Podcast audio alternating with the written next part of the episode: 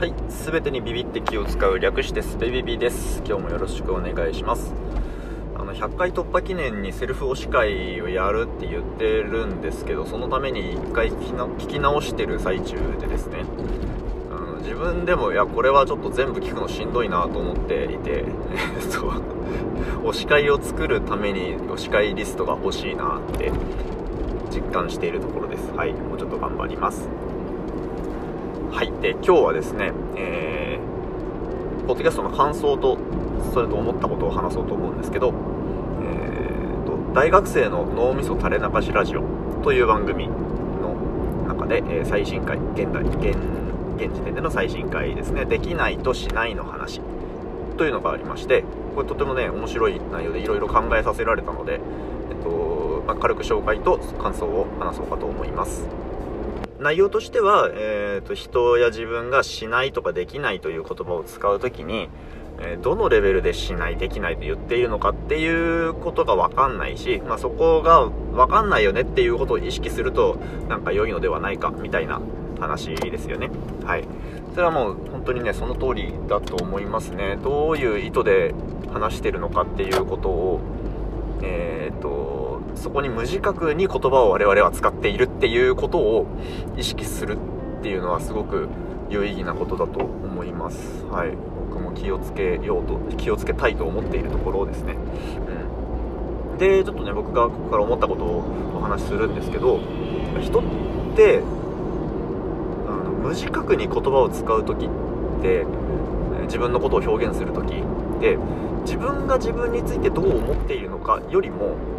人にどう思わせたいかっていうことの方を、重視して言葉を選んでいるような気がするんですね。でだとするとこの大学生の脳みそ垂れ流しラジオの方で話されていた、できないというのは、これは自己評価としてそれをできないと思っているという意識というよりは、できないと思ってほしいという表明として受け取るのが自然かなと思いました。はい、これは番組内でもそういう指摘がありましたけども、はい、そう捉えるとこうすれ違いは少なくなるような気がしますね。だからコミュニケーションっていうのは結局その自分がどう思っているかっていうことを伝えるのではなくて、相手に自分を正しく解釈してもらう、自分がしてほしいように解釈してもらうということが目的なのだとしたら、その嘘のない等身大の自分をぶつけるっていうことを頑張るよりも、多少不正確でも咀嚼して渡してあげるとか、ちょっと料理して渡してあげるみたいなことをした方が結局すれ違いが少なくなる、意図が正確に伝わるということが起こるような気がしますね。でこれをですね、聞いてて、そして今話してて思ったんですけど、僕の番組の前回の謙遜についての話にも結構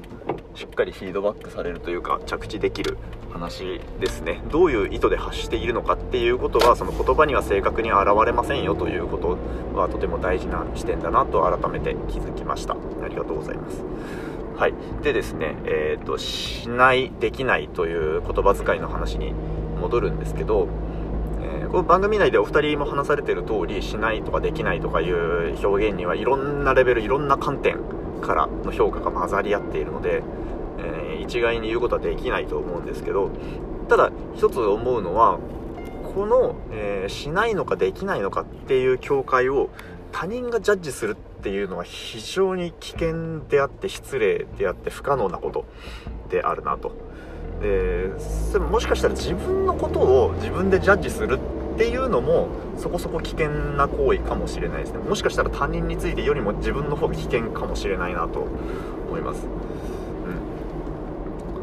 したいのにやってないっていうことがあった場合に、それをできないのかしないのかっていう軸でジャッジしてしまうっていうのは、あんまり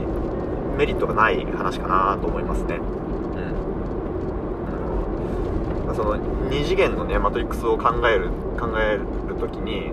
できるできないという軸とするしないという二軸、要は能力と行動ですよねという二軸で評価するっていうのは結構きつくなりがちで、そうではなくって、したいしたくないという意思とやってるやってないという状態、現状認識の二軸で捉えるっていうことにとどまることができれば、そこそこいろんなことが楽に捉えられそうだなーって、ちょっとこの話を聞きながら考えていたところでした。ついやってしまう、どうしてもついやってしまうことだと思うんで、